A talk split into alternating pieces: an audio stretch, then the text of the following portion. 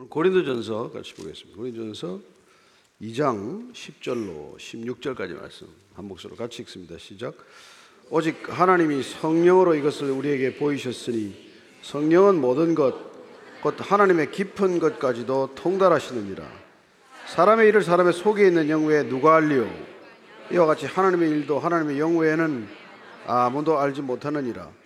우리가 세상의 영을 받지 아니하고 오직 하나님으로부터 온 영을 받았으니 이는 우리로 하여금 하나님께서 우리에게 은혜로 주신 것들을 알게 하려 하심이라. 우리가 이것을 말하거니와 사람의 지혜가 가르친 말로 아니하고 오직 성령께서 가르치신 것으로 하니 영적인 일은 영적인 것으로 분별하느니라. 육에 속한 사람은 하나님의 성령의 일들을 받지 아니하나니 이는 그것들이 그에게는 어리석게 보이며 또 그는 그것들을 알 수도 없나니 그러한 일은 영적으로 분별되기 때문이라. 신령한 자는 모든 것을 판단하나 자기는 아무에게도 판단을 받지 아니하느니라. 누가 주의 마음을 알아서 주를 가르치겠느냐? 그러나 우리가 그리스도의 마음을 가졌느니라. 아멘. 하나님 아버지, 이 땅에 주님 오셔서 세우신 교회가 참 완벽하면 좋을 터인데 교회가 시끄럽기도 하고 또 세상에 실망을 끼치기도 하고 어떻게 교회가 또 이런 모습일 수가 있나 하는 이런 안타까운 면들을 드러내게 됩니다. 바울이 고린도 교회의 어려운 소식을 듣고 어떻게 그 문제를 풀어나가야 한다고 권면했듯이 동일하게 오늘도 이 시대 우리가 교회의 문제를 세상의 지혜를 빌리기보다도 하나님의 지혜로 교회를 교회답게 세워나가는데 우리의 마음과 뜻이 모여지게 하여 주옵소서. 예수님 이름으로 기도합니다. 아멘. 아멘. 우리는 교회가 이렇게 이 땅에서 경험할 수 있는 참 미리 경험하는 천국과 마찬가지인데 미리 경험하는 천국이라면 아무 문제가 없어야 될 것 아니냐 이런 생각을 쉽게 할 수 있습니다. 그러나 실제로 우리가 이제 교회 적을 두고 교회 생활을 해보다 보면은 어쩌면 기대치가 너무 커서 그럴 수도 있겠지만은 세상에서도 보기 어려운 일들을 어떻게 교회에서 이렇게 또 보게 되느냐 하는 그런 실망감을 갖게 됩니다. 그래서 처음 교회 와서 이렇게 좀 은혜를 받고 왔다가 마음이 불편해지면은 아예 교회를 떠나버리기도 하고 또 그냥 그 길로 교회를 아주 그냥 등을 돌리고 평생 교회에 발을 꽂는 사람도 있어요. 그런데 사실은 우리가 교회에 대해서 좀 생각을 고칠 필요가 있습니다. 우리가 병원을 예를 들자면은 병원에 거기는 아픈 사람이 오는 곳 아니에요. 와서 다 의사한테 아프다고 하소연하는 사람이지 뭐 보디빌더들이 와가지고 의사한테 뭐 근육을 자랑하겠습니까? 건강한 사람이 와서 뭐 건강을 자랑하겠습니까? 이렇게 병원에 아픈 사람이 오는 것과 마찬가지로 교회는 어떤 의미에서 그 다들 영혼이 아픈 사람, 영혼이 병든 사람, 그냥 뭐 숨이 막혀 죽을 것만 같은 사람, 그런 사람들이 많다는 것입니다. 와서 이제 그분들이 정말 예수님을 만나서 잘 회복이 되면 좋은데 또 와서 이렇게 뭐 사람들과 더불어 사람들에게 자꾸 주목을 하게 되고 사람과의 관계를 더 이렇게 중시하는 분들은 교회 일껏 와가지고도 하나님은 뒷전이고 사람들한테 자꾸 이렇게 관심을 쏟고 사람들과 교제하는 데 시간을 많이 보내는 것을 보게 됩니다. 처음에는 세상하고는 좀 다르구나, 세상 사람들보다는 좀 더 마음이 너그럽구나 그런 생각을 할지 모르겠지만 시간이 점점 지나면서 별로 차이가 없다는 걸 깨닫게 되면 세상에서 가졌던 실망보다도 더 큰 실망을 가질 수 있다는 것이죠. 그래서 교회가 이게 참 여러분들이 적을 두거나 하게 될 때 정말 처음부터 끝까지 결심을 해야 돼요. 신앙의 목표가 뭔지, 무엇 때문에 나는 지금 예수를 믿으려고 하나, 무엇 때문에 나는 어떤 교회에 적을 두고자 하나. 그냥 뭐 혼자서 성경 읽어도 되고 혼자서 뭐 간단히 예배 드려도 되는데 왜 공동체에 속하고자 하나? 이게 목적이 분명해야 돼요. 그래서 오늘 그 목적이 무엇인지를 바울의 말을 통해서 우리가 정확히 좀 이렇게 캐치하지 못하면 일껏 교회에 열심을 기울이고서도 정말 유익이 없는 그런 생활이 될 수 있다는 것이죠. 바울이 고린도에서 한 1년 반 동안 교회를 잘 섬겨서 교회가 나름대로 꽤 성장을 하고 본인은 이제 떠났습니다. 근데 에베소에서 들리는 소문에 따르니까 이런저런 안 들었으면 좋았을 소식들이 들린 거죠. 제일 바울의 마음을 아프게 한 건 이렇게 파벌로 갈라졌다는 이제 그런 소식이에요. 왜 교회까지 와서 파벌을 만드냐, 이게 바울이 좀 섭섭하기도 하고 또 사실은 화가 나는 면이기도 하죠. 본인이 있을 때는 없었던 일인데 떠나고 났더니 뜻밖의 무슨 뭐 바울 자신의 이름을 따서 바울파가 있고, 본인 뒤에 왔던 또 아볼로라는 설교자를 따라서 아볼로파가 생기고, 한번 와보지도 않았던 것 같은데 베드로 같은 사람 이름을 빌어서 베드로파도 또 생기고, 또 이도저도 아닌 그리스도파라고 하는 이름을 만들어서 그렇게 각자 이렇게 나뉘니까 이제 바울이 그렇게 말한 거죠. 어떻게 도대체 예수님이 나뉘었냐? 예수님이 무슨 뭐 그분이 뭐 사지가 나뉘어졌냐? 그분의 마음이 나뉘어졌냐? 뭐 때문에 너희들이 예수님 한 분인데 그 예수님 만나겠다고 와서 공동체를 이룬 사람들이 이렇게 나눠지고 쪼개질 수 있냐? 이런 얘기를 한 거란 말이에요. 그리고 나서 이제 그가 이 2장에 들어와서 이제 그 이유를 이렇게 간단히 설명을 하는 겁니다.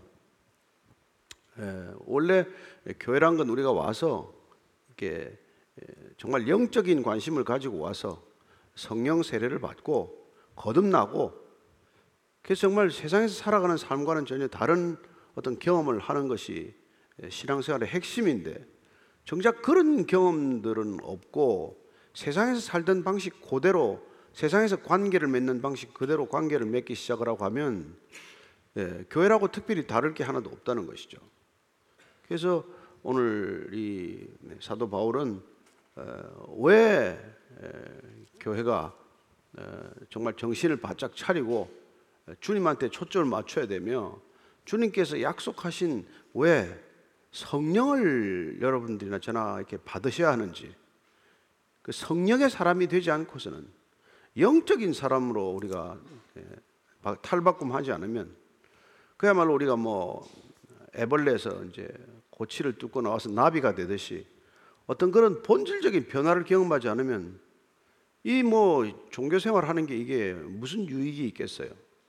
그래서 오늘 바울이 정말 이 교회 와서 우리가 눈을 뜬다는 것, 이게 가장 중요한 일이라는 것을 핵심적으로 지금 얘기해 주고 있는 것이죠. 눈을 대발 떠야 되는데, 여러분들이 이 교회라고 하는 영적인 공동체에 와서 영적인 눈을 뜨지 않으면, 그러면 이건 어쩌면 세상보다도 더 못한 일이 생기고 마는 것이죠. 그래서 우리가 오늘 읽진 않았지만 그 앞편에 보면은 본인이 이렇게 뭐 갈라지는 것들을 놓고 가슴이 아픈 나머지, 내가 이 고린도 교회에 올 때부터 말이야, 내가 예수님을 전하러 왔고 예수님이 십자가에 달리신 것, 그가 한 가지를 전하기 위해서 왔는데, 예수님이 십자가에 달리셨다는 것, 그게 곧 우리 구원의 근거인데, 그분이 십자가에 달리시고 그분이 십자가에서 실제로 죽으시고, 그 죽으신 것은 당신 자신의 죄 때문이 아니라 우리의 죄를 사하기 위하여 죽으셨고, 하나님께서 그렇게 우리의 죄를 전가하셔서 예수님은 죽게 하셨지만 다시 그분을 부활시킴으로, 그분이 옳다는 것, 하나님 보좌 우편에 앉히심으로 그분이 우리의 죄를 대속한 것도 사실이고, 우리의 죄를 대속하신 그분께서 하나님이 또 옳다 하심으로 하나님 우편에 앉아 계신 것도 사실이라는 것, 이 복음의 정수, 핵심, 골자를 우리가 알게 되면, 그러면 우리는 더 이상 그걸 믿음으로 받아들이면 죄의 노예 생활하지 않고 진정한 자유인으로 살아갈 터인데, 그런 진정한 자유를 경험하게 되는 사람들이라면 우리가 우리 안에 있는 욕망이나 탐심을 통해서 이렇게 서로 부딪히거나, 옛날의 죄성이 또 살아나서 꾸물꾸물 우리 안에 있는 죄성이 살아나서 그 교회 공동체를 죄인들의 공동체로 만들지는 않을 터인데 이 십자가의 죽음과 부활이라고 하는 복음의 핵심을 여러분들이 놓쳤기 때문에 이게 교회 와서도 교회답지 못한 모습을 지금 보이고 있다는 거란 말이죠. 그건 뭐 지금이나 그때나 얼마나 이렇게 핵심에 해당하는 일이며 우리가 늘 경각심을 가지고 기억해야 하느냐는 것이죠. 우리가 지금 이 자리에 다 같이 앉아있지만 우리도 또한 마찬가지예요. 여기 앉아있게 된 것도 그분께서 십자가를 지셨고 십자가에서 우리의 죄를 다 그분께서 친히 담당하셨고 그래 우리를 죄 없다고 인정해 주셔서 우리는 그분의 덕분으로 우리의 의의 옷을 입게 되고 우리는 여전히 안에 아직 미숙한 점이 많고 아직도 부족한 점 투성이지만은 그분이 흰 옷을 입혀주듯 우리에게 의로운 옷을 입혀주심으로써 아, 그 하나님 아버지께서 넌 이제부터는 의롭다, 넌 내 아들이라, 넌 내 자녀라 이런 법적 신분과 지위를 회복함으로써 이제는 하나님 나라의 백성답게 사는 것이면 족한데 왜 그 핵심을 자꾸 벗어나느냐 이 말이에요. 그래서 그 고린도 교회를 보면은 뭐 이런 사람 저런 사람 있지만은 많은 사람들은 노예 출신이에요. 지금도 노예로서 살아가는 사람도 있고 노예 생활하다가 자유민이 된 사람도 있고 또 무슨 뭐 제법 고위공직자도 있고 또 조금 돈이 있는 사람도 있고 그래서 다양한 형태의 사람들이 모여서 교회 공동체를 이루고 있었는데 이 사람들이 각자 삶의 배경이 다르고 삶의 지식적인 수준도 다르고 그러니까 참 이게 한 공동체로 지속한다는 건 사실 불가능에 가까운 일이에요. 지금도 우리 여러분들이 지금 이렇게 뭐 그냥 일방적으로 이쪽을 향해서 앉아있기 망정이지 한번 이렇게 사방으로 둘러 앉아가지고 얘기하면은 저 사람 왜 얘기 안 나? 왜 지금 저 사람 저런 얘기를 하나? 우리가 막상 얘기를 꺼내기 시작하면은 이해할 수 없는 사람들의 모습이 드러날 거란 말이에요. 근데 초대교회는 알다시피 어떤 일방적인 이런 예배 형식이라기보다는 와서 잠시 애찬을 나누기도 하고 그리고는 모여서 복음을 같이 읽기도 하고 그리고는 또 이렇게 서로의 교제를 나누는 동안에 사실은 우리 삶의 모습들이 진면목이 다 드러나고 말았단 말이에요. 그러니까 저 사람하고는 같이 하고 싶지 않은 사람들이 필시 아주 지금보다도 훨씬 더 이렇게 일목요연하게 드러났을 것이고 훨씬 더 교회 생활이 힘들었을 거라는 것을 여러분들 예측할 수 있을 것입니다. 뭐 할 수 없이 교회라고 해서 같이 앉아 있기는 하는데 뭐 노예들하고 같이 앉아 있는 게 그래서 유쾌하지 않을 수도 있고 또 남녀가 뭐 이렇게 다 격차가 심했던 그런 당시인데도 여자분들하고 같이 앉아서 뭐 대등한 이런저런 얘기를 나누는 것도 불편했을 사람들이 굉장히 많다는 것을 우리가 이해할 수 있단 말이죠.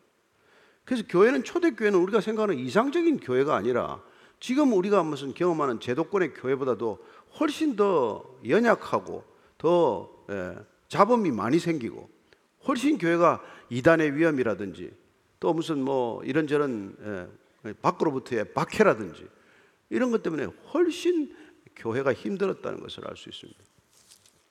그래서 이제 이런 교회에 대해서 이제 사도 바울이 오늘 한 가지 결론을 내는 것은 여러분들이 어떤 이유로 목적으로 교회에 왔더라도 여러분들이 성령의 사람이 되지 않으면 아무것도 해결되지 않는다는 것을 얘기하고 해주고 있는 것이죠. 성령의 사람이 된다는 것 우리는 그저 육의 본성을 가지고 살아가지만 내 개인적인 욕망과 내 개인적인 안전과 내 개인적인 성취욕과 뭐 이런 것들을 가지고 살아가지만 교회에 와가지고서는 우리는 그리스도를 이루는 것을 우리 삶의 목적으로 바꾸는 사람들이고 더 이상 나한테 대한 관심에 집중하는 것이 아니라 그리스도께서 이 땅에서 행하시고자 하는 일에 우리 모든 사람들의 관심이 한 곳으로 집중될 때 그때 우리는 비로소 개인의 차이나 개인의 성향이나 개인의 능력이나 개인의 관심이나 이런 것들이 하나로 뭉쳐지는 그래서 교회 공동체가 가지는 특별한 힘과 능력을 경험해야 마땅한데 그게 이루어지지 않으면은 교회는 뭐 모래알과 같은 그런 관계가 되고 마는 것이죠. 그래서 오늘 이 사도 바울이 첫 번째 우리가 지금 이 알 수 있는 것은 우리가 영적인 사람이 되면은 우리가 하나님의 일을 알게 된다는 거예요. 십자가나 무슨 부활 이런 거 하나님하고 상관없는 사람들은 100번, 1000번 얘기해도 이게 못 알아듣는 거란 말이에요. 유대인들은 십자가에 달려 죽은 예수가 메시아다, 이거 죽었다 깨어나도 받아들일 수가 없는 거란 말이에요. 십자가에 벌거벗은 기체 못 박혀 죽었다가 사흘 만에 살아난 분이 우리 메시아다, 한 번도 생각해 본 적도 없고, 십자가에 달린다는 건 저주받아 죽은 거나 마찬가지인데 어떻게 그분이 우리의 죄를 사할 수 있는 메시아가 된다는 말이냐. 또한 우리는 정치적으로 군사적으로 조금 더 나라가 부강하도록 만들어주는 정치적 리더를 생각했는데, 무슨 죄나 용서하고 무슨 영생이나 주겠다는 그런 메시아는 우리하고 체질이 안 맞다. 이게 그 사람들의 일반적인 보편적인 생각이고, 또 헬라인들은 워낙 머리가 또 뛰어나고 또 나름대로 지식 수준이 높고, 그저 앉으면은 얘기하고 토론하고 이런 걸 담소를 즐겨하던 사람들이어서, 십자가에 달린 분이 그것은 메시아다, 이런 얘기는 도대체 어디 가서 꺼낼 수도 없는 그런 얘기란 말이에요. 그래서 사도 바울은 이 고린도 오기 전에 아테네에서 한번 복음을 전했다가 조금 좌절을 그런 경험하는 일이 있었어요. 예. 십자가와 부활을 얘기했다가 저자가 도대체 무슨 소리를 하는 거냐, 그래도 좀 안 듣던 얘기를 들으면 지적인 호기심이 강했던 사람들인데, 정작 이 십자가나 부활에 대해서는 조금도 관심을 가질 이유가 없는 그런 주제가 되고만 것이죠. 그래서 나름대로 사도 바울은 이게 지식적인 사람들에게 내가 지식적인 설명이나 지식적인 비유를 들어서 아무리 접근하더라도 영적인 사람들이 아니고서는 이걸 알아들을 수가 없는 일이구나, 그걸 그 분이 한번 체험을 했기 때문에 고린도 올 때부터는 작심을 하고 왔어요.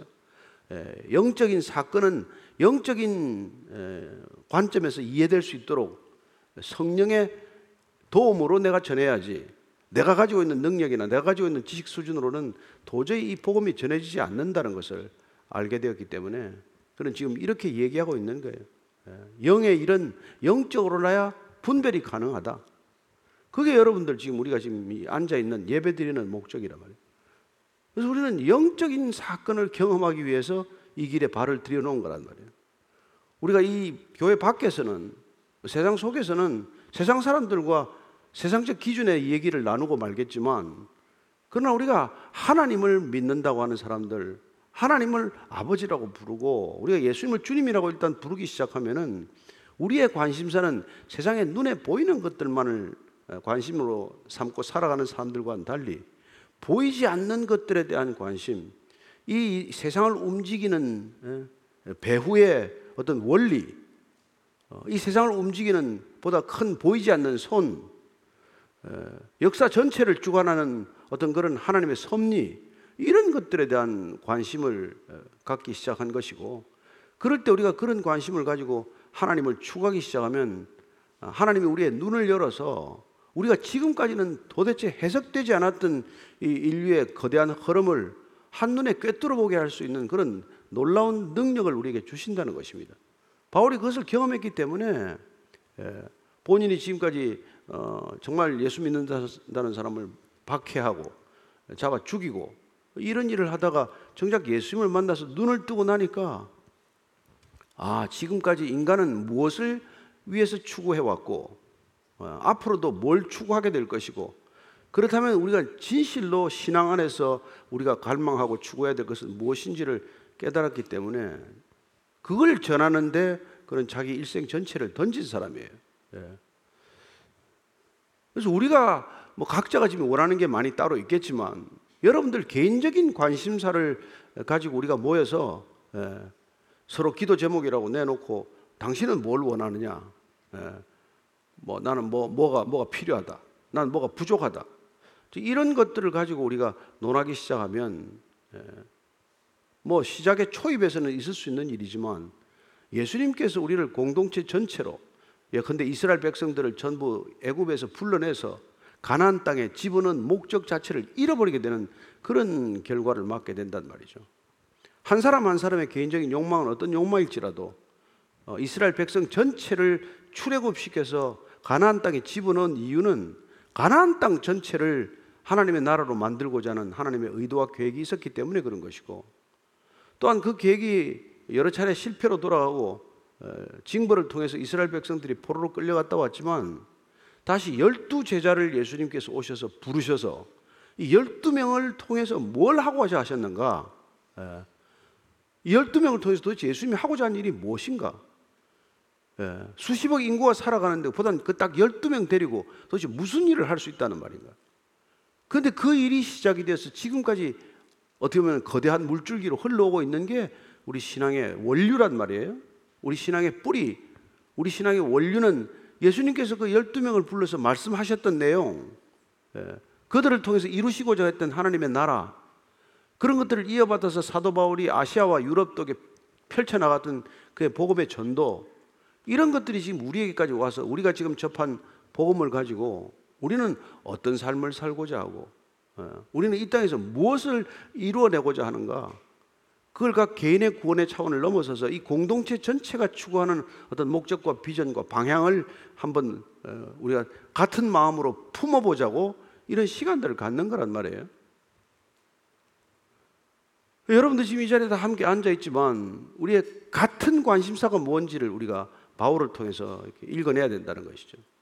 우리 개인적인 여러 가지 다양한 관심사를 가지고 이 자리에 왔지만 궁극적으로 교회 공동체라고 하는 이 독특한 하나님의 나라, 하나님의 공동체가 이 시대를 향해서 우리는 뭐라고 메시지를 전해야 할 것인가, 그게 저와 여러분 안에서 정리가 되지 않으면 우리는 한낱 자기 욕망에 사로잡혀 살아가는 그냥 종교인이나 다를 바가 없게 된다는 것이죠. 그래서 오늘 제일 지금 이 중요한 말은 우리가 지금 그리스도인이 된다는 것은 세상의 영을 받지 않고 그리스도의 영, 우리가 세상의 지식이나 지혜를 기준으로 삼지 않고 예수님이 이 땅에 오셔서 스스로 지고자 했던 십자가의 지혜, 십자가의 능력, 이걸 우리가 기준으로 삼고자 하는 믿음의 결단이라는 것을 우선 이해해야 한다는 것입니다. 주님께서 뭐 여러분들과 저를 부를 때 부른 이유가 뭡니까? 누구든지 나를 따라오려고 마음을 먹었다면 당신들이 그냥 내 팬이 아니라 나를 일평생 따르겠다는 제자의 결심을 했다면, 그러면 내가 졌던 그 십자가, 그런 십자가를 여러분들도 지고 나를 따르라고 말씀하지 않았습니까? 여러분들이 뭐 십자가를 밖에다 두고 왔는지 뭐 가슴에 품고 왔는지 어땠는지 모르겠지만 이 자리에 적어도 앉아 있으려면은 여러분이나 제가 지고 있는 십자가가 있어야 된다 이 말이죠. 그 십자가는 어쩌면 우리 개인적인 모든 것들을 내려놓고 하나님께서 하나님의 나라와 하나님의 뜻과 하나님의 의지를 펼쳐나가기 위해서 우리에게 지워준 각자의 능력에 맞고 각자의 환경과 소명에 맞는 십자가들이 있을 거란 말이죠.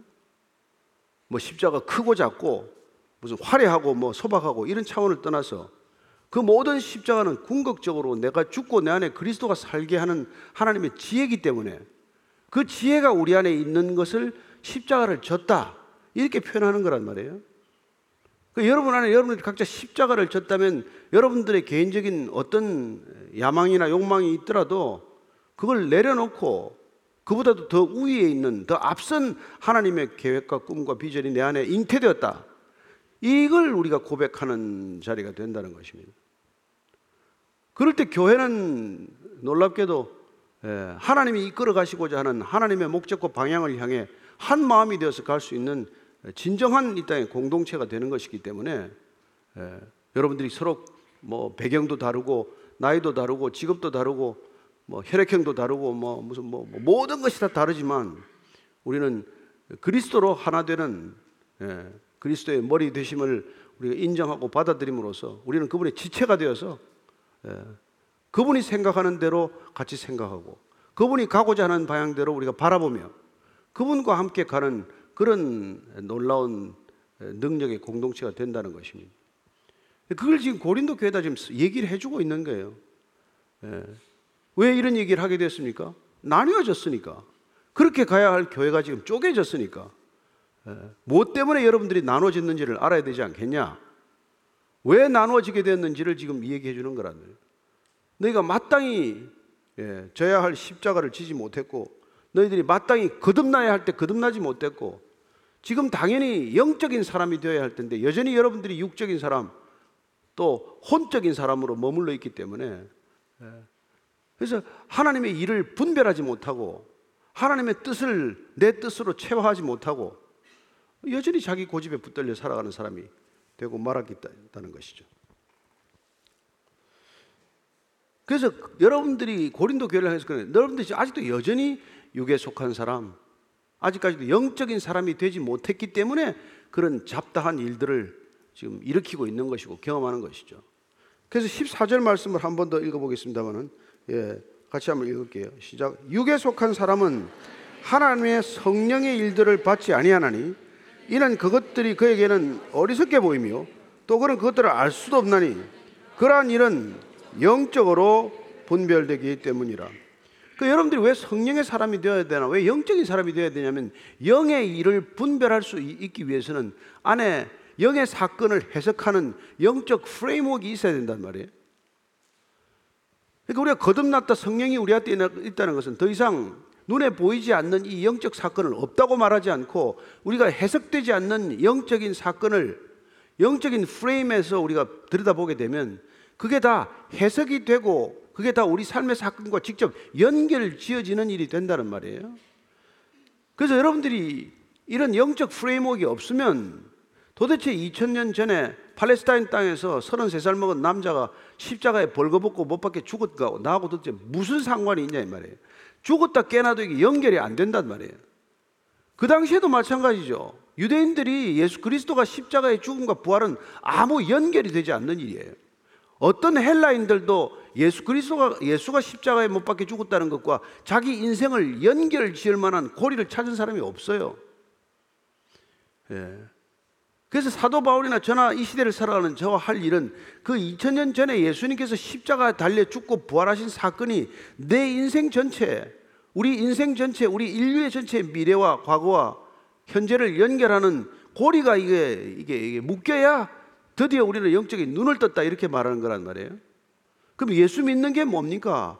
여러분 안에 있는 영적 프레임이 그 사건을 영적으로 지금 해석하고 있다는 뜻이란 말이에요. 십자가는 나하고 상관없는 무슨 그런 아이콘이 아니라 십자가는 내가 달려야 할 곳에 그분이 달렸기 때문에 그 십자가를 바라볼 때마다 나와 관련이 있는 믿음의 사건으로 해석을 하는 것이죠. 그분이 거기 나 대신 달려 죽었다 그런 얘기를 할 수 있는 사람이 누가 몇 명이나 되겠어요? 왜 거기 내가 달려 죽어야 되는데 당신이 달려 죽었습니까? 이렇게 말할 수 있는 건 영적인 눈을 뜨지 않으면 해석할 수 없는 일이란 말이에요. 그리고 지금 영적인 일이란 우리에게 주어지는 것들 중에 보이지 않는 것들을 보게 하는 힘이라고 지금 말해주고 있는 거예요. 거듭나지 않은 사람과 거듭난 사람의 차이는 뭡니까? 여기 사도 바울이 오늘 설명을 보면은 12절 말씀인데 12절 한번 읽어볼까요? 시작. 우리가 세상의 영을 받지 아니하고 오직 하나님으로부터 온 영을 받았으니 이는 우리로 하여금 하나님께서 우리에게 은혜로 주신 것들을 알게 하려 함이라. 그러니까 여러분들이 영적이 되어야 하는 이유는 은혜로 주시는 것을 알 수 있는 길이 오직 우리의 영적인 눈을 뜰 때만 그게 가능하다 이 말이죠. 우리가 오늘 12명 청년이 나와서 찬양을 했습니다만은 이 찬양 자기들이 이제 급조해서 이름 붙이기를 할 SNL이에요. 솔트 앤 라이시래. 빛과 소금. 아니 12명 지금 합창단 이름이 기억해두세요. SNL이라고 이름 붙였는데 여러분들이 저분들한테 노래해달라고 요청을 했어요. 기대를 하고 왔어요. 아무도 그냥 왔더니 이 사람들 노래 지금 찬양한 거 아니에요. 근데 들어보니까 어우 괜찮네. 괜찮죠? 확실히 괜찮죠? 그게 은혜란 말이에요. 영적인 눈을 뜬 사람은 은혜다. 어떻게 저렇게 젊고 예쁜 사람들이 정말 저렇게 말이지 와서 찬양을 할 수 있나. 이거는 은혜 받은 사람의 반응이고 이제 은혜 없는 사람 와가지고 뭐야 쟤들은 왜 나왔어 쟤들. 아니 내가 설교 들으러 왔지 쟤들 지금 흔드는 것도 저런 실력 가지고 어디서 흔들어? 이게 이제 은혜 없는 사람들의 대표적인 케이스란 말이에요. 그 심지어 은혜가 힘이 부족한 사람은 나가버려요. 뭐야 이거는. 그러니까 우리가 이게 지금 어떤 영을 받았느냐가 왜 중요하냐. 교회 와서도 말이죠. 내가 어떤 영의 사람이 되었느냐에 따라서 세상 사람들은 도저히 이해를 못하고 동의가 안 되는 일인데 영적인 사람들은 그게 동의가 된단 말이에요. 그게 은혜를 받는 삶이란 말이에요. 그래서 은혜라고 하는 이 그레이스는 오직 우리가 복음 속에서만 경험되는 사건이라는 것입니다. 어떤 종교도 은혜라는 말을 쓰지 않아요. 여러분, 종교에 은혜 없습니다. 여러분들이 하는 만큼 마일리지가 주어질 거예요. 여러분들이 적선, 선을 쌓는 것만큼 여러분들에게는 미래가 보장될 거예요. 그러나 이 기독교적 개념은 그게 아니란 말이에요. 예. 우리가 영적인 눈을 뜨게 되면 내가 한 것은 아무것도 없는데 내게 모든 것이 주어졌다. 이걸 여러분들이 깨닫게 되는 것이죠. 예. 여러분, 구원은 여러분들이 뭐 애를 쓴 게 하나도 없어요. 그냥 그분이 내 대신 십자가에 달리셨다. 내가 믿겠냐? 네, 제가 믿습니다. 이걸로 끝이 났더니 이게 여러분 이게 말이나 되냐고 얘기하더라고요. 그게 말도 안 되는 일이 믿어지는 게 은혜란 말이에요. 그래서 우리가 어떤 영을 받았느냐를 보면 안다. 은혜가 은혜로 느껴지면 성령을 받은 사람이요, 은혜가 아무리 쏟아져도 은혜로 받아들이지 않는 사람은 세상의 영을 받고 있을 뿐이란 말이에요. 그러니까 여러분들이 은혜를 받고 은혜를 누리기 시작하면 뭐 까닭 없이 눈물도 나고 감동해서 말이지 어쩔 줄은 모르기도 하고. 그러면 여러분들이 회사를 나가서도 회사가 월급날이 되면 20일날이나 25일날 월급을 받아도 정말 감사하다. 내가 뭐 일한다고 했지만 뭐 일을 하면 얼마나 했겠어요. 또 뭐 연휴 때 다 놀고 말이죠. 예. 참 사장 고생하신다. 우리 연휴 다 놀리고 또 월급도 주고 그런 마음이 들지만 여러분들이 은혜가 없으면 이 사람이 올해 연봉 협상을 아직도 시작도 안 하고 이거 어쩌려고 이러나 그런 생각밖에 안 든단 말이에요. 그 혁명이란 무엇입니까? 은혜를 받는 게 혁명이라 이 말이죠. 여러분들 인생 전체가 혁명적으로 변할 수 있는 것은 거듭날 때만 가능하다 이 말입니다. 그러지 않고선 여러분이 아무리 대접을 받아도 감사는 없어요. 예, 여러분들이 하는 일에 비해서 뭐 10배, 20배 무슨 뭐 봉급 인상이 된다고 하더라도 여러분은 감사나 기쁨이나 은혜를 경험하지는 못한단 말이에요. 근데 우리가 교회가 되었다, 하나님의 백성들이 되었다, 그리스도의 제자가 되었다, 거듭났다. 아니, 본질적으로 우리는 영적인 사람이 되었다는 것은 이 모든 보이는 것들, 가시적인 것들, 이런 것들을 뛰어넘는 놀라운 이치를 우리가 깨닫게 되었다는 거란 말이에요. 그 이치란 무엇입니까? 그리스도 때문에 우리는 온전히 이 땅에 있을 자격이 없는데 존재하게 된 사람들이 된 말이죠. 여러분은 전 존재 자체가 그리스도의 은혜 위에서 있다는 것을 알게 된다는 말이죠. 그리고 그리스도가 2000년 전에 오신 것뿐만 아니라 그분이 이 땅에 오시기 전에 성육신 하시기 전에 이 땅을 천지를 창조할 때 그 이전부터 그분께서는 우리의 구원을 계획하시고 우리가 이 땅에 어떻게 살아가야 될지에 대한 모든 그림을 갖고 계셨다. 이런 말도 안 되는 것들이 믿어지기 시작한다 이 말이에요. 그럼 여러분들이 역사관이나 이 모든 시간관이나 종말관이나 이런 것들이 전부 다 통째로 바뀌게 되는 것을 경험하게 되는 것이죠. 예. 그래서 우리가 단순히 그리스도가 이 땅에 오셔서 십자가를 진 사건, 예, 그건 하나의 기폭제가 되고 하나의 기점이 되지만은 그 이전부터 예수님께서는 삼위일체 하나님으로서 이 모든 창조 사역에 동참하셨고 인간의 에덴 동산에서 죄를 짓기 이전부터 하나님께서는 벌써 그분은 구원 계획이 다 있으셨고 한 번도 하나님께서는 실수로 여기까지 온 게 아니란 말이에요. 그런 놀라운 믿음을 여러분들이 갖게 될 때 여러분들이 겪는 자질구레한 수많은 문제들이 그 큰 거대한 솔루션 거대한 어떤 그런 프레임워크에서 모든 것들이 이렇게 척척 맞아 들어가는 것을 경험하는 것이죠. 그래서 영적으로 사람이 변한다는 것은 너무나 너무나 중요한 일이라는 것을 지금 얘기해 주고 있는 거예요. 예. 신앙은 여러분들이 조금 더 육적으로 건강해지는 일이 아니란 말이에요. 여러분들이 조금 뭐 마음이 좀 더 평안해지는 거 이런 차원이 아니란 말이에요. 여러분들의 본질이 바뀌는 것을 경험하지 않으면 예. 여러분들이 완전히 다른 존재가 되지 않으면 소위 말하는 존재론적인 혁명이 일어나지 않으면 우리의 신앙은 뭐 다른 우상 숭배하는 다른 종교 나부랭이하고 하나도 다를 게 없다 이 말이죠. 예. 그게 지금 오늘 바울이 고린도 교회를 향해서 지금 일러주고 있는 말이란 말이죠. 예. 그래서 우리가 뭐 이게 주님께서도 니고데모 같이 그렇게 뭐 유명한 종교인이지만은 보자 말자 너는 거듭나야 되겠구나, 거듭나야 되겠구나. 예. 은혜를 경험할 수 있는 이 프레임이 생기지 않으면 우리는 예. 달라질 이유가 없단 말이죠. 그래서 사도 바울이 자기 자신이 어떻게 해서 부름을 받았는지를, 어떤 비밀을 알게 되었는지를 이렇게 말하고 있습니다. 에베소 3장 8절 9절 말씀에 시작, 모든 성도 중에 지극히 작은 자보다 더 작은 나에게 이 은혜를 주신 것은 측량할 수 없는 그리스도의 풍성함을 이방인에게 전하게 하시고 영원부터 만물을 창조하신 하나님 속에 감추어졌던 비밀의 경륜이 어떠한 것을 드러내게 하려 하심이라.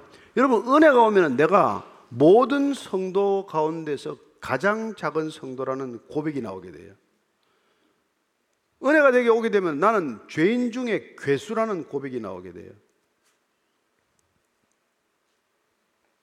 우리는 뭐 이 정도면 됐지 뭐, 나 정도만 해보지 뭐, 그런 생각을 하고 대충 살아가지만, 그러나 정말 성령이 우리에게 오시고 우리의 속속들이 우리를 비추시기 시작하면, 그 성령의 빛에 우리가 자신이 온전히 드러나게 되면 우리의 추악한 모습을 볼 수가 없단 말이에요.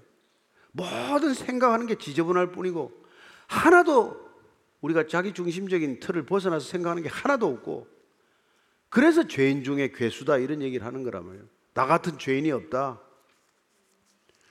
그러나 그게 없으면 나 같은 의인이 없죠. 나만큼만 해보라 그러는 거죠. 그래서 그는 이 영원부터 하나님 속에 감추어졌던 비밀이 그리스도를 통해서 온전히 하나님께서 그 비밀을 계시하셨다는 거라면, 우리를 새롭게 하기 위한, 우리를 구원하기 위한 그 감추어졌던 비밀이 다 드러났다는 것이죠. 그래서 10절 11절 말씀을 한번 더 읽습니다. 시작. 이는 이제 교회로 말미암아 하늘에 있는 통치자들과 권세들에게 하나님의 각종 지혜를 알게 하려 하심이니 곧 영원부터 우리 주 그리스도 예수 안에서 예정하신 뜻대로 하신 것이라. 우리는 이토록 무질서해 보이는 세상을 살아가지만 하나님께서는 오차 없이 그분께서 끌어가고자 하는 이 목적대로 끌어가고 계신다는 것을 지금 바울이 얘기해주고 있는 거라면, 예정대로 가고 있는 거라고 말합니다. 우리는 뭐 왜 저렇게 전쟁이 나고 전쟁이 끝도 안 나고 왜 저렇게 지금 뭐 자연재해가 계속 일어나고 이런 것들이 다 혼란스럽지만, 하나님께서는 하늘에 있는 통치자들과 권세자들에게 각종 지혜를 알게 하려 하시지만은 그게 예정하신 뜻대로 이루어지고 있다는 것을 말씀하고 있는 것이죠. 골로새서 1장 26절 27절입니다. 시작. 이 비밀은 만세와 만대로부터 감추어졌던 것인데 이제는 그의 성도들에게 나타났고 하나님이 그들로 하여금 이 비밀의 영광이 이방인 가운데 얼마나 풍성한지를 알게 하려 하십니다. 이 비밀은 너희 안에 계신 그리스도니 곧 영광의 소망이니라. 예수 그리스도가 이 땅에 하나님께서 펼쳐 보여주신 비밀의 클라이맥스란 말이죠. 그분을 통해서 이 인간 인류 전체를 향한 하나님의 계획이 완전히 꽃망울이 터지듯이 펼쳐진 거란 말이죠. 그래서 우리가 그분을 알게 되면 우리 인생 전체는 그분으로 통해서, 그분을 인해서 우리는 마치 모든 비밀의 열쇠를 맞는 키가 열면은 다 모든 것이 열리듯이 그렇게 우리 인생의 문제가 풀어지는 것을 경험하게 되는 것이죠. 그래서 왜 예수입니까? 여러분들에게 반드시 있어야 할 인생의 유일한 만능 열쇠이기 때문에 그런 거란 말이에요. 그래서 여러분들이 그 예수를 경험하기 시작하면 여러분들의 문제는 점점 작아지고 세상의 권력은 점점 작아지고 하나님의 경륜은 점점 확장되어 가는 것을 경험하게 되는 것이죠. 그럴 때 우리는 그래서 사도 바울이 이 앞서 부분에서 이렇게 탄식하는 거예요. 그렇게 하나님의 거대한 이 비밀스러운 경륜을 우리가 조금이라도 알기만 했다면, 그러면 고린도전서 2장 8절 9절입니다. 시작. 이 지혜는 이 세대 통치자들이 한 사람도 알지 못하였나니 만일 알았더라면 영광의 주를 십자가에 못 박지 아니하였으리라. 기록된 바 하나님이 자기를 사랑하는 자들을 위하여 예비하신 모든 것은 눈으로 보지 못하고 귀로 듣지 못하고 사람의 마음으로 생각하지 못하였다 함과 같으니라. 여러분, 우리가 예수님이 십자가에 달리는 상황을 우리가 한번 객관적으로 한번 살펴보십시오. 단 하나도 의로운 사람이 없어요. 거기 마찬가지로 다 예수님을 따라다니는 12제자도 다 도망갔어요. 베드로는 저주하며 부인했어요. 가룟 유다는 팔았어요. 대제사장 가야바와 안나스는 모든 불법과 절차를 다해서 예수님을 십자가형을 언도받게 하기 위해서 밤에 잠도 안 자고 설치는 것을 봅니다.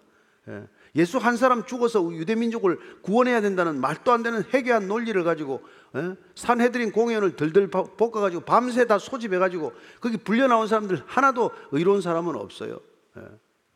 빌라도를 비롯해서 로마에서 예수님 채찍질하고 십자가에 못 박는 사람 어느 누구도 의인은 없단 말이에요. 그리고 십자가에 못 박으라고 고함 지르는 그 사람들 가운데 누가 의인이 있습니까? 예수 대신에 바라바를 풀어달라고 고함치는 사람 중에 누가 거기 제대로 된 인간이 있습니까? 단 하나도 그 모든 상황에서 의인이라고는 단 하나도 없지만 그 악이 만연하고 악이 찬 거라고 악으로 가득한 그 세상 가운데 오직 하나님 한 분께서 예수 그리스도 한 분을 통해서 인류를 구원하는 유일한 선을 이루어 가시는 분, 그게 전능자의 모습이란 말이에요. 그분을 믿는 게 우리의 믿음이란 말이에요. 우리 자신을 믿는 게 믿음이 아니에요. 여러분들 좀 신앙생활 오래 하면 내가 좀 믿음이 커졌나? 믿음 안 커집니다. 잘못된 믿음만 커질 뿐이에요. 우리 믿음은 점점 작아져도 상관없습니다. 우리 안에 계신 그분이 점점 커지면 되는 거란 말이에요. 믿는 자에게 능치 못함이 없다는 것은 우리가 할 수 없는 게 없다는 게 아니라 우리 안에 계신 그분께는 부족함이나 하지 못할 일이 없다, 그런 말씀이란 말이죠. 그래서 우리는 우리 자신을 비워드리고 우리가 그분이 우리 안에 오시기를 바라는 것이고, 내가 하는 일이라는 그분이 행하시고자 하는 일을 가로막지 않는 것, 방해하지 않는 것, 그분께 순종하는 것, 그게 우리 신앙의 전부라는 것을 알게 된다는 것이죠. 저는 고린도 교회를 향한 이 바울의 애끓는 심정이 동일하게 그는 이 시대를 향해서도 그런 마음을 품을 것이라고 믿습니다. 우리가 아무리 많은 사람이 모여도 그리스도를 제대로 모른다면 우리 안에 그리스도가 어떤 일을 하고 계실 것이라는 것, 어떤 일을 하고자 하신다는 것을 우리가 모른다면, 우리가 그분께 순종하지 않는다면 우리는 교회라는 이름으로 괴물을 만들고 말 거예요.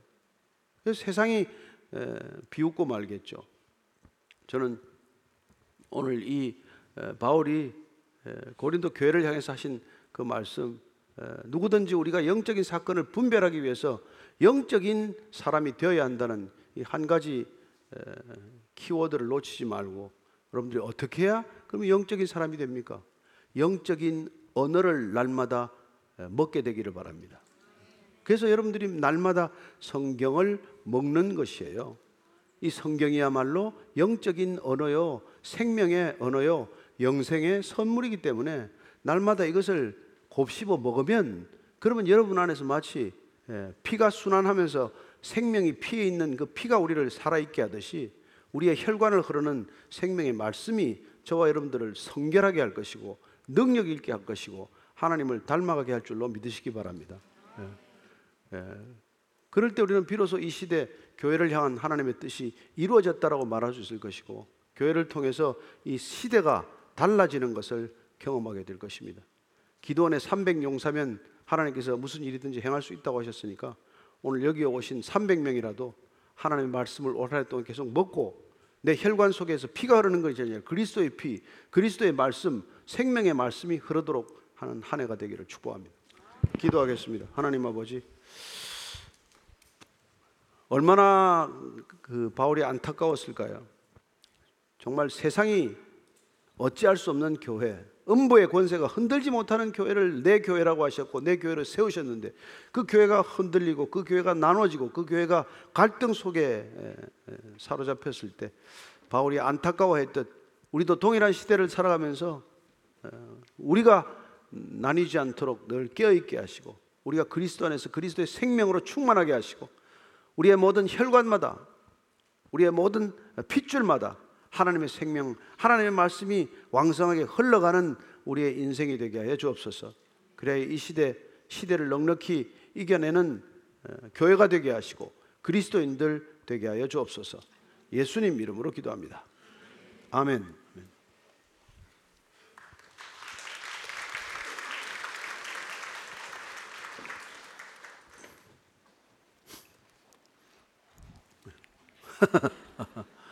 엎드려 절받기라고 하면. 아니 언젠가 어머님이 저 동행을 보시고서 올라가면 목사님께 인사하고 시작하는 게 좋겠다고.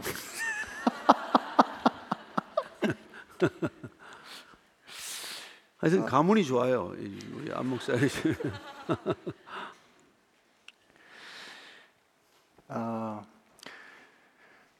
인생을 살면서 참 여러 가지 어려운 일들을 겪지 않습니까? 근데 오늘 그런 질문들이 몇 가지 왔습니다. 그래서 그 질문들 좀 중심으로 여쭈고 또 시간을 같이 했으면 합니다.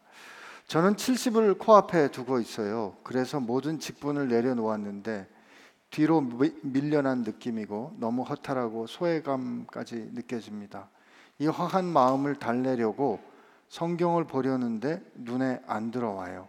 몸과 마음이 허공에 둥둥 떠있는 느낌을 밀쳐내버려 기도의 자리에 앉아보지도 보기도 하지만 안정적이질 못하네요. 에효, 어떻게 하면 좋을까요? 좀 뭐 이상한 표현처럼 들릴지 모르겠지만 교회를 다니면서 이렇게 워크홀릭 증세를 보이는 분들이 적지 않아요. 저는 뭐 많은 목회자들이나 사역자들도 자칫하면은 그게 일 중독에 빠진다고 이렇게 생각이 돼. 염려가 돼요. 그래서 사실 안식이라는 것은 뭐 그런 강제적으로 우리의 이 일 중독을 끊어내는 하나님의 진짜 강제 조항이거든요. 네. 근데 저만 하더라도 뭐 일주일 내 교회 나오고 뭐 또 일주일 내 설교를 하고 이렇게 하는데 그걸 일이 되지 않도록 하기 위해서 늘 쉼 안에서 이런 일들을 겪어낸다고 말은 그렇게 하지만 사실은 일이 주는 스트레스에서 자유롭지는 못하죠.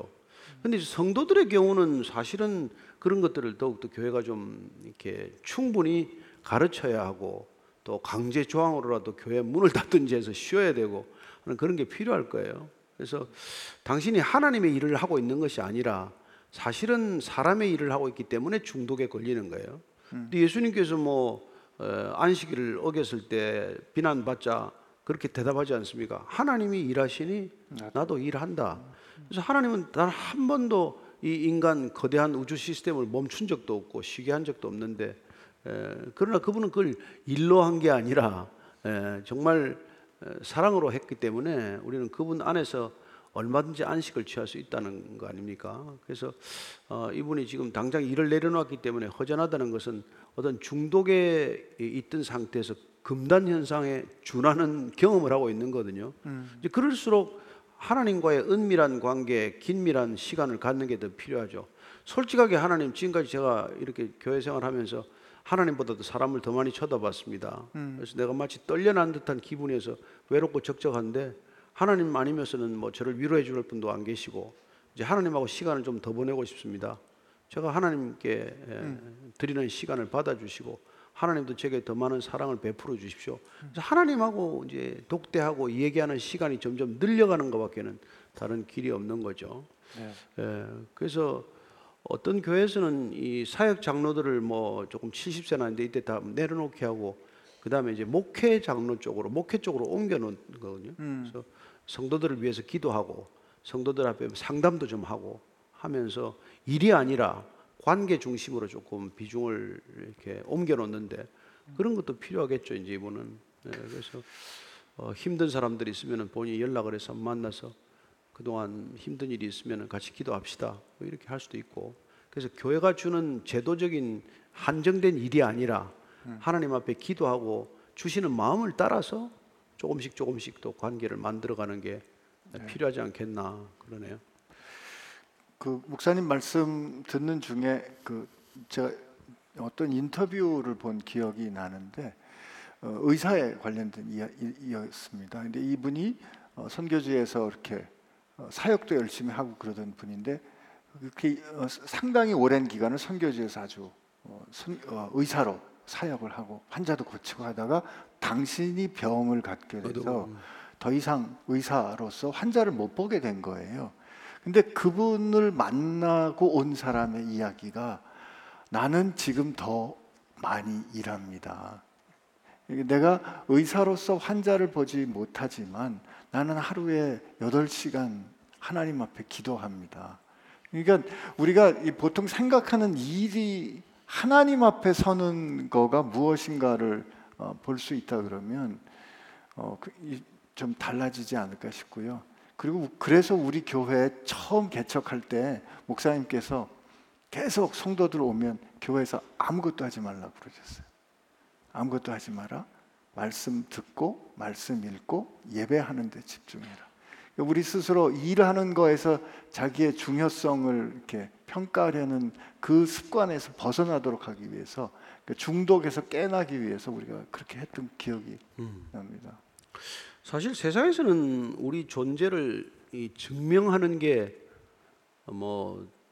대부분이죠. 그런데 교회에서는 어느 누구도 자기 존재를 증명하려는 노력이나 시도를 이렇게 권장하거나 조장해서는 안 된다는 거죠. 여기 오셔서 여러분이 만나야 할 분은 하나님 앞에서 내 자신이 전체 내 전 존재가 인정받는 게 중요하지. 여기 있는 사람들의 눈에 시선에 비춰서 내가 어떤 존재로 각인이 되거나 내가 부각되거나 나를 인정하거나 그런 데 길들여져서는 안 된다는 거죠. 그러니까 목사가 알아주는 성도 이런 거 필요 없고, 여러 성도들이 주목하는 성도 이런 거 필요 없습니다. 오직 하나님 한 분께서 나를 기억하고 계신다. 하나님 한 분께서 나를 사랑해 주신다. 그걸로 좋게 해야 된다 이 말이죠. 네. 15년 동안 담임 목사님으로 열심히 목회해 오시던 아버지께서 설교 준비하시다가 갑작스레 돌아가셨습니다. 예상하지도 준비되지도 않았던 사랑하는 아버지의 죽음을 어떻게 이해하고 받아들여야 할까요? 이분 입장에서야 너무나 참 어이없는 일이고 안타깝겠지만은 불쾌하게 안 듣는다면 네. 정말 아름답게 돌아가신 거죠. 아니 하나님 말씀 읽고 묵상하고 준비하다가 하나님 곁으로 간 거 아니에요. 그죠? 그냥 그렇게 생각하고 아버지가 좋아하시던 일 하다가 마치 하나님께서 에녹을 이제 됐다 나하고 같이 가자고 데려가셨듯이 늘 그렇게 매일같이 설교 준비하고 힘든 일 하시다가 이제는 나 앞에 와서 설교해라고 데려가셨겠지.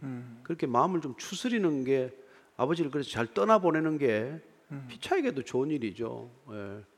우리가 어차피 죽음을 맞는 형태는 각양각색일 텐데 그래도 내가 부름받은 일을 하다가 부름받은 자리에서 그냥 떠나는 게 가장 좋은 일 아니겠어요? 네. 저도 기도할 때 제가 아침에 설교하고 저한테 데려가십시오. 기도하고 내려와서 기도하다가 설교하고 내려와서 기도하다가 데려가십시오. 그런 얘기를 가끔 하는데 은혜를 주시면 그럴 수 있는 거죠. 예. 가장 좋은 죽음이 아닌가 생각을 합니다. 하긴 그러고 보니까 우리 주님도 세상 기준으로 보면 요절하신 것처럼 그러니까 33년의 생애를 마감하셨는데 그 십자가상에서 다 이루었다 하신 그 말씀이 참 시간의 주인이니까 네. 그런 얘기를 하신 것도 이해가 되지만 3년이라고 하는 시간이면 우리가 하나님께서 이렇게 주신 소명을 감당하기에는 충분한 시간이라는 것이죠. 예. 그리고 우리가 시간을 어떻게 이렇게 생각하느냐에 따라서 다르겠지만은 단 하루를 살아도 사실은 그게 온전한 시간이라면은 그 시간은 영원한 시간이고 그 시간의 길이나 무게나 가치는 100년, 1000년과 비교할 수 없는 거죠. 그러니까 우리가 세상적인 시간 관념으로만 꼭 계산할 건 아니라는 것이죠. 그 말씀을 듣고 보니 하루가 1000년 같고 1000년이 하루 같다는 말씀 생각이 납니다. 목사님, 영적으로 분별한다는 것, 영적으로 해석한다는 것은 무엇일까요? 제 아는 분은 제 안색을 보고 영적으로 눌려 있다고 말하기도 하고 어떤 날은 회사에서 무슨 일이 있었냐고 캐묻기도 합니다. 저를 위해 매일 기도하고 있다고 하니까 고맙기는 한데 가끔은 감시당하는 것 같기도 합니다. 그렇습니다.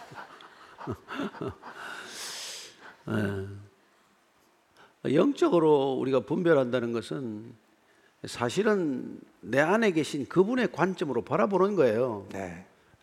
뭐 나를 기준으로 바라보면은 저 사람이 나한테 뭐 도움이 되나 안 되나, 나를 속을 새기나 안 새기나, 뭐 여러 가지 이런 걸 가지고 사람을 보겠지만 우리 안에 계신 그분의 관점으로 보면 우리가 얼마나 그 사람을 이렇게 위로하고 싶고, 힘들어 보이면은 위로의 말을 건네는 것이고, 예, 그런 것들이 뭐 영적으로 분별하고 영적으로 접근하는 것이죠. 예, 우리가 뭐 회사에서 뭐 이런 저런 일이 있으면은, 너 일을 해놓으라는 거 뭐 마감 시간 지켜서 다 했냐 안 했냐 그걸 따지겠지만, 우리가 조금 더 영적인 눈을 가지고 관점을 가지고 본다면 그 사람이 왜 마감을 못 지켰나, 무슨 어려운 일이 있나, 이런 것들을 보고 요새 왜 일을 왜 안 마쳤냐라고 물어보기 전에, 요새 무슨 다른 힘든 일이 좀 있냐, 회사일 말고 가장 힘든 일이 뭐냐, 이렇게 우리가 묻는 게 영적인 접근법이고 영적인 관점이라는 것이죠. 한편 성령이 우리에게 오시면 우리가 그 은혜로 중생이 된다고 생각하면, 영적이라는 것이 우리가 하나님의 자녀가 되는 것이고, 그럼 자녀답게, 하나님의 자녀답게 상황을 생각하고 보는 그런 게 아닐까. 그게 저는 목사님 지금 말씀하신 내 안에 계신 예수님의 관점으로 보는 것이 아닐까. 그래서 우리 어떤 결정할 때 이렇게 결정하면 하나님이 기뻐하실까, 이렇게 결정하면 하나님이 영광을 받으실까, 이렇게 말하면 하나님의 나라가 넓어질까, 이런 질문과 더불어서 우리 결정하는 거, 생각하는 일들 좀 이렇게 살펴보면 어떨까? 그렇죠. 좀 더 쉽게 그냥 짧게 우리의 정리라면 그래요. 우리 세상은 뭐 어찌됐건 간에 이게 그 권력적 질서로 이렇게 편제가 되어 있어요. 근데 우리가 이제 영적이 된다는 것은 그 주님께서 우리를 사랑하실 때 끝까지 사랑하기 때문에, 모든 게 권력적 서열과 질서와 권력적 편제로 이루어져 있는 세상에 사랑이라고 하는 어떤 뭐 이렇게 숨결을 불어넣는 일이에요.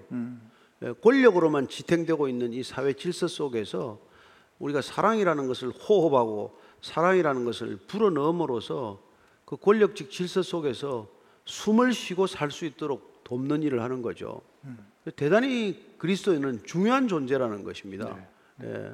기능적으로 보면은 뭐 좀 표가 좀 안 날지 몰라도 우리가 하나님 입장에서 보면은 정말 말라 비틀어서 아주 그냥 바싹 마른 광야와도 같고 사막과도 같은 세상 속에, 뭐 정말 뭐 종려나무가 있는 오아시스를 하나 세워놓듯이, 그리스도인이라는 존재 자체가 오아시스적인 존재가 되는 것이고, 그 권력적 질서 속에서 사랑의 숨결을 통해서 살만한 곳으로 그래도 한 가닥 소망을 가지고 살 수 있도록 하는 그런 놀라운 존재적 가치가 있는 것이죠. 아멘.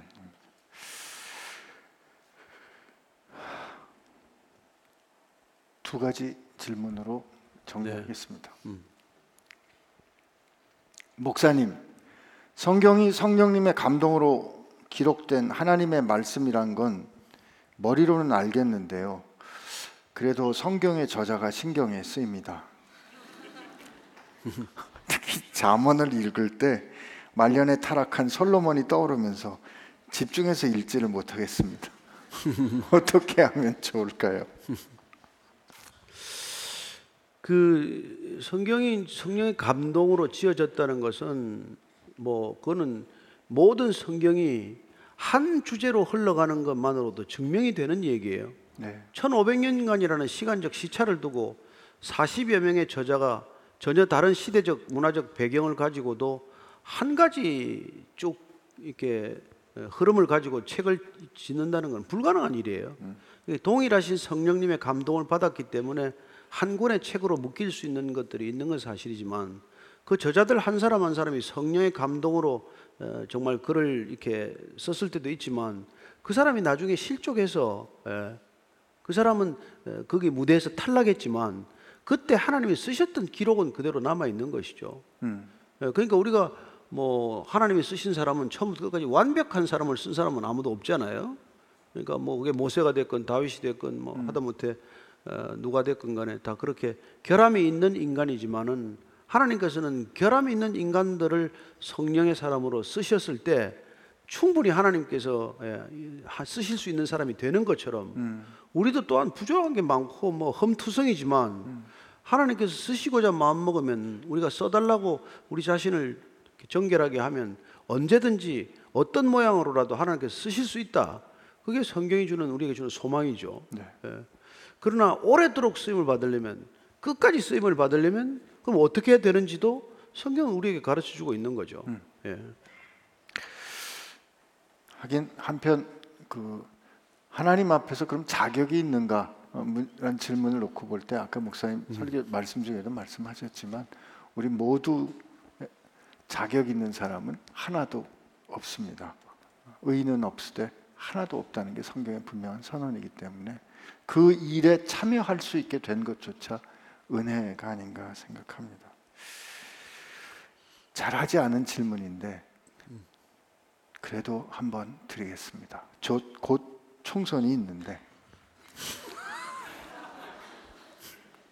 정치가 우리 신앙과 삶에 무관하지 않다는 생각이 듭니다. 그런데 교회에서는 정치 이야기는 절대 하지 말라고 하고 말씀을 기준으로 가르쳐주지 않으니 혼란스럽습니다. 정치와 정치에 대해 그리고 선거에 대해 어떤 관점과 판단이 필요한지 말씀해 주십시오. 저는 그 뭐 틈틈이 얘기한 게 있어요. 성경이 말하고자 하는 것들을 우리가 정확히 알고 있다면 사람을 분별하는데 탁월한 분별력을 가지고 있다고 믿습니다. 네. 그러니까 우리가 사람을 하나 선택할 때 어떤 사람이 이렇게 리더적인 자질을 가져야 되느냐에 대해서 조금 더 우리가 이렇게 관심을 가지고 들여다보는 게 더 중요하다고 생각은 해요. 그러니까 우리가 무슨 뭐 이미지로만 선택을 하는 게 아니라 그래서 제가 유럽에서 이렇게 몇 나라를 가보면은 후보로 출마한 사람들의 인적 상을 알기 위해서 굉장히 소상한 자료 수집을 하고 나름대로 이렇게 공부를 하는 걸 봤어요. 그리고 그 사람의 정견 발표 때나 이런 때는 마치 입장권을 사가지고 유료 이 정치 집회에 가는 사람도 있고.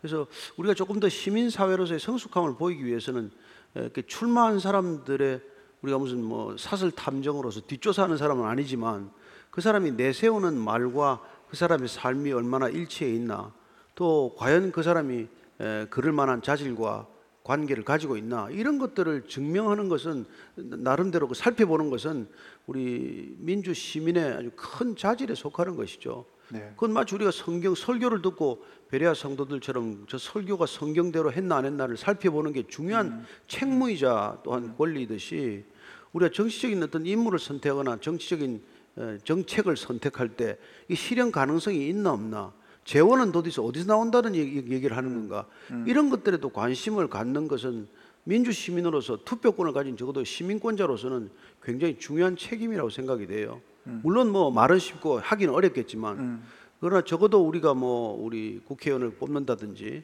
또 어떤 정당에 대한 지지를 표명할 때 그냥 무슨 뭐 감정적인 것으로만 할 일은 아니다 이 말이죠. 네. 그래서 사실은 언론도 그런 것들을 좀 주목해야 되는데 언론이 그 역할을 제대로 못하기 때문에 또 언론 탓만 할 수는 있는 건 아니고 적어도 우리가 살고 있는 우리 주거지에서의 정치인에 대한 검증 작업은 우리에게 주어진 책무다 그런 얘기죠. 목사님 늘 이런 질문에 대해서 이렇게 늘 같은 답을 하셨던 것 같은데 하나님의 메시지를 어떤 특정한 정치적인 입장에 이렇게 두게 되면 이 모든 것을 다 넘어서시는 초월하시는 하나님의 말씀이 어떤 특정 입장에 이렇게 갇힐 수 있기 때문에 말씀을 선포할 때 정치적인 입장을 넣는 건 안 된다 이런 말씀. 그걸 맞습니다. 맞는데 좁게 해석해서는 안 된다는 얘기를 늘 한 거죠. 네. 예수님의 메시지는 복음은 대부분 소외된 사람들에게 많이 흘러갔어요. 그렇다고 소외된 사람들만을 위한 복음은 아니지 않습니까? 그러니까 마리아가 300데나리온의 향유 옥합을 깨뜨렸을 때 그렇게 말씀하시잖아요. 가난한 사람은 언제든지 있다. 나 장사를 준비하는 게 내버려 둬라든지. 그래서 그분께서는 뭐 이렇게 소외된 사람들, 어려운 사람들, 고아와 과부 이런 사람들에 대해서 늘 관심을 쏟으셨지만 그렇다고 그분을 찾아온 뭐 돈이 있거나 이렇게 권력 있는 사람들을 내쫓거나 그러진 않았어요. 그래서 사실은 구사의 아내나 뭐 이런 네. 돈 있는 사람들 또 와서 예수님을 돕기도 하고 예.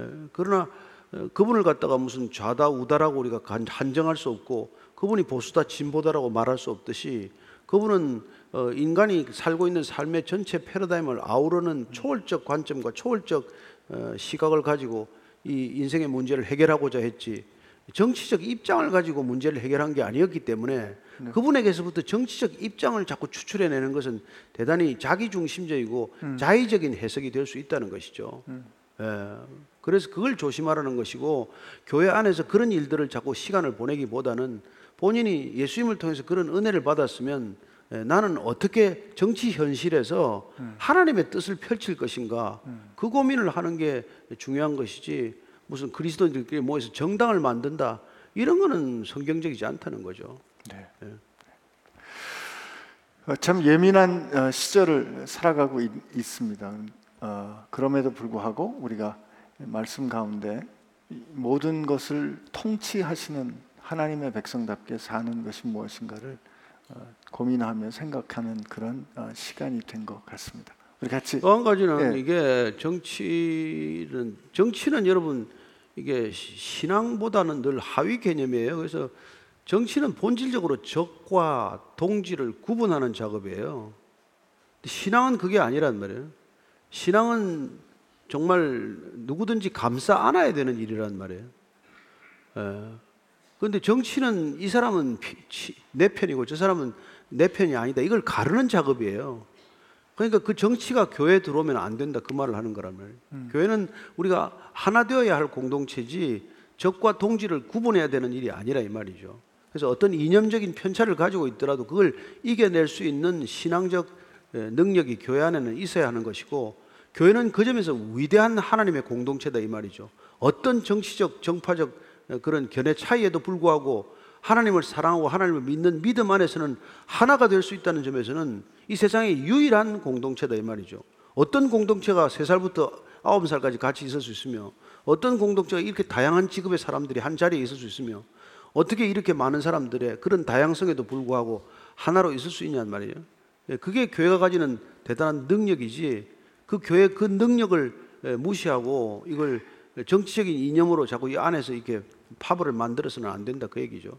아니 여기서 뭐 동창회 하는 거 안 돼요. 그게 동창회 안 돼요. 여기 왜 동창회? 향후에 안 돼요. 여기 뭐 그런 거 여기서 하지 말라 이 말이죠. 네, 알겠습니다. 기도할까요? 같이 기도하겠습니다. 참 좋으신 주님 감사합니다. 우리에게 허락하신 하나님의 그 놀라우신 진리, 다른 어떤 신앙과 다른 어떤 종교에서 찾을 수 없는 그 놀라운 우리에게 주신 자격 없는 우리에게 주신 하나님의 은혜를 예수 그리스도와 그의 십자가를 통하여 발견합니다. 하나님, 우리 스스로의 능력으로는 그 예수님과 예수께서 나를 위하여 행하신 일을 깨달을 수 없는 것 잘 알고 그러나 성령님 우리를 사랑하셔서 우리에게 오셔서 우리로 그 은혜 깨닫게 하여 주셨으니 감사합니다. 그 은혜 누리게 하여 주셨으니 은혜 받은 사람답게 그래서 하나님의 사랑받는 자녀답게 세상에서 하나님의 영광을 돌리는 주의 자녀들 되게 하여 주옵소서. 이제는 우리를 위하여 그 생명을 주심으로 우리를 향한 하나님의 구원을 온전히 이루신 그 하나님의 놀라운 비밀을 우리에게 완전히 보이신 우리 예수님의 은혜와 만세전에 그렇게 뜻하시고 우리로 하나님의 영광의 노래가 되기를 기뻐하시는 우리 하나님의 사랑하심과 여기 있는 모두가 다 그 놀라운 하나님의 구원의 역사로 하나님의 만드신 바 된 하나님의 자녀인 것을 증언해 주시는 성령님의 역사하심이 이제 그 은혜에 힘입어 은혜를 누리기로 결심하는 그 삶을 향하여 하나님의 영광의 노래가 되기로 다시 한번 소망하는 사랑하는 교회와 지체 가운데 함께 하시기를 주의 이름으로 축원하옵나이다. 아멘.